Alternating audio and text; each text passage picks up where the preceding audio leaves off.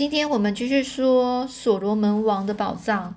那上次呢，我们就说到了，就是，嗯、嗯、那个巫巫女呢，就是那个卡古尔呢，突然呢，就是呃，指挥了就是一些一群的奇怪的女人，那大概十名哦。然后呢，这些其他的我们暂且就叫她小呃其他的那种小巫女好了，但是她也不是小巫女，因为她们年纪也都是蛮大的了，因为整个整个她们的那个头发都白有白白色头发，然后呢，她们每个人也都身穿的很奇怪啊，就是腰腰间呢，就是腰腰的腰的地方呢，就是身体的腰的地方呢，有悬着一个奇怪的小圈的人的骨头，然后呢，他们的那种干枯的手呢，又握着很奇怪的那种叉器哦，就是那种叉戟那种奇怪的那种武器。那这个人就做一些怪怪的动作，对每一个士兵然后怪怪做一些怪怪的动作，然后之后突然之间就抓到一个就是不幸的人，认为说这个人对国王的不忠，然后这个人呢，他就马上呢就被其他的武士呢给抓起来，然后被带到了国王的面前。而这个这个士兵呢，很奇怪是他并没有反抗，反抗哦，他就像一个四肢瘫痪的人啊，被拖被人拖着，像是刚死去的死者，手呢就变得软弱无力，而手中的长矛呢就哐啷一声掉到地上。这突然之间有两个恶毒的刽子手哦，就是不知道是刽子手，突然间讲不是筷子哦，不是你吃的筷子哦，是那种杀人的人啊。哦，就朝着这个士兵走过去，停在这个人的面前，然后转向国王，然后再等国王下令。国王就命令说杀，然后这个这个巫女呢，就卡古尔就尖叫说杀，然后这个斯克呃斯克拉卡呢是这个国王的儿子啊，他就干笑一声，呵 呵然后作为回应说杀。此话一说啊，可怕的任务就结束了。这个长矛啊，刺进了那一个士兵的心脏。为了确保万一啊，再用棍棒砸向他的脑袋，很残忍啊。这特瓦拉国王呢，就数数着尸体被拖出几百、几百、几步远之外啊，扔在那里。他就在数一个，然后这个杀完之后，另外一个可怜的受害者又被带上来，像牛一样遭到屠杀。这次是穿个豹皮斗篷的小首领，可恐怖的命令再度下达，受害者呢应声倒地。这国王就数着两个。这场残忍的活动仍然是继续着，直到大概有一百具尸体排成排呀、排着，然后放在我们的身后。我听过凯撒的角斗表演和西班牙的斗牛表演，但是我我觉得那些表演都不如这个库库安娜的巫师大搜捕来的骇人听闻啊，就是非常的可怕。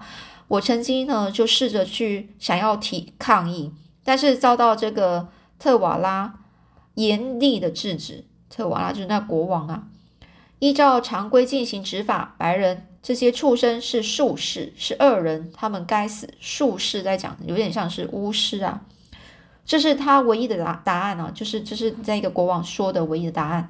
那大概大概约莫十点半，这晚上十点半，屠杀就暂停了。这巫师搜捕者呢聚集在一起，很明显的对于这个血腥的工作感到有点疲惫了。我们以为这场结束，呃，这场表演呢应该结束了，但是并没有。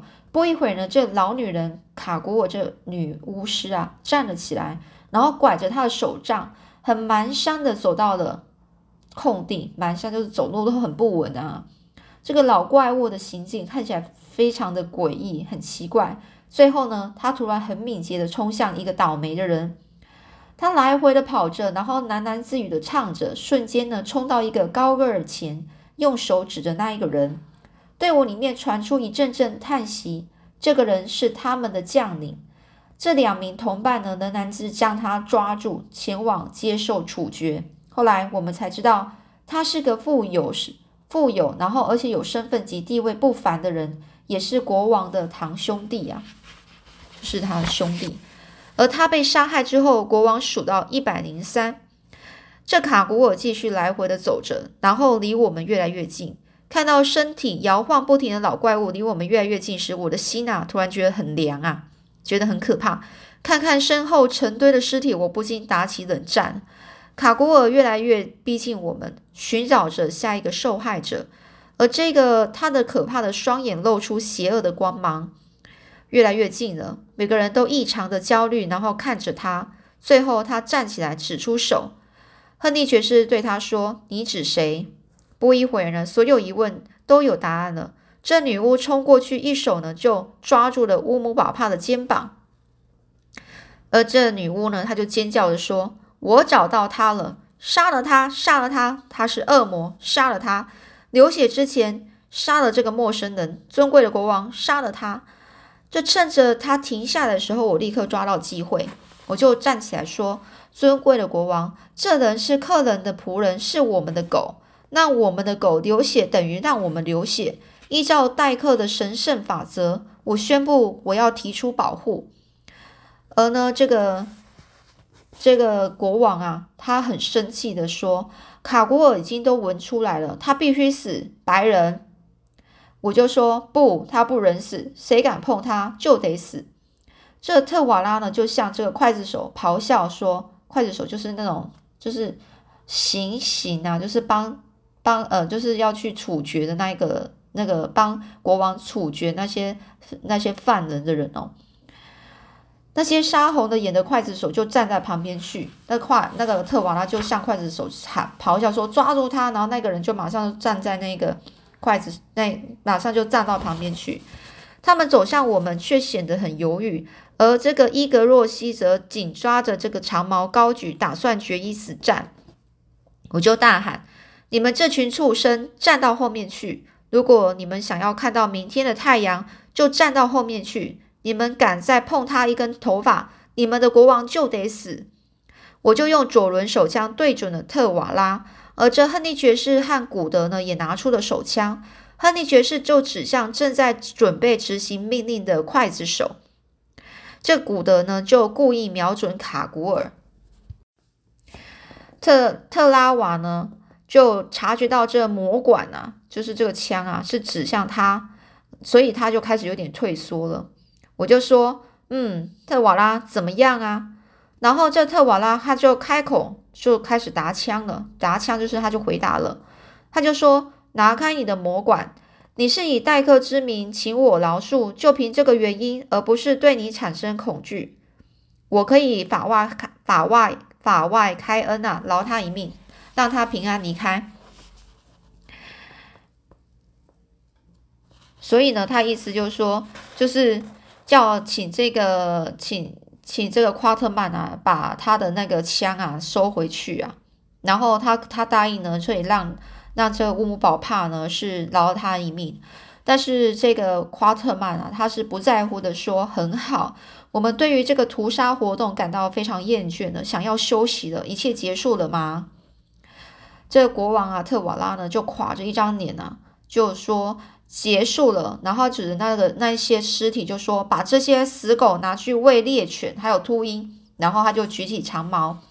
军队呢就开始列队，安静的走出这走走出这里哦，教场校教场就是这个地方，剩下一些清理尸体的一些杂役，就是那些小士兵呢，我们也起起身的，就向不愿意，呃，就是纡尊降贵的国王啊道别，就是他，我们就起身跟这个国王道别，我们回到了这个小屋坐下。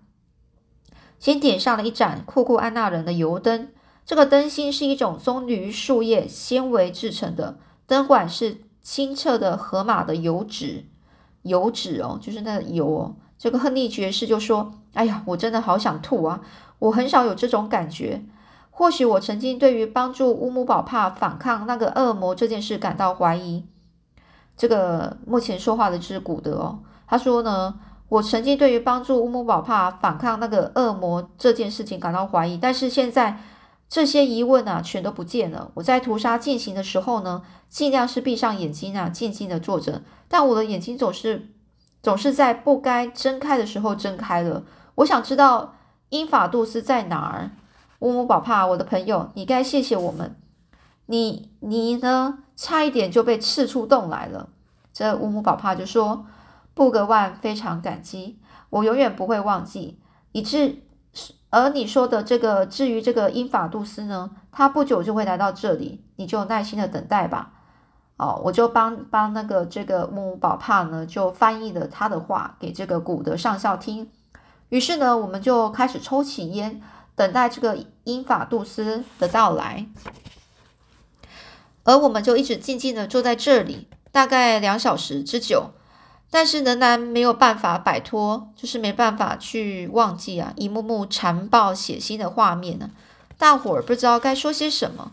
最后呢，天快亮了，外面一片寂静啊。正准备休息的时候，我们听到了一阵阵脚步声。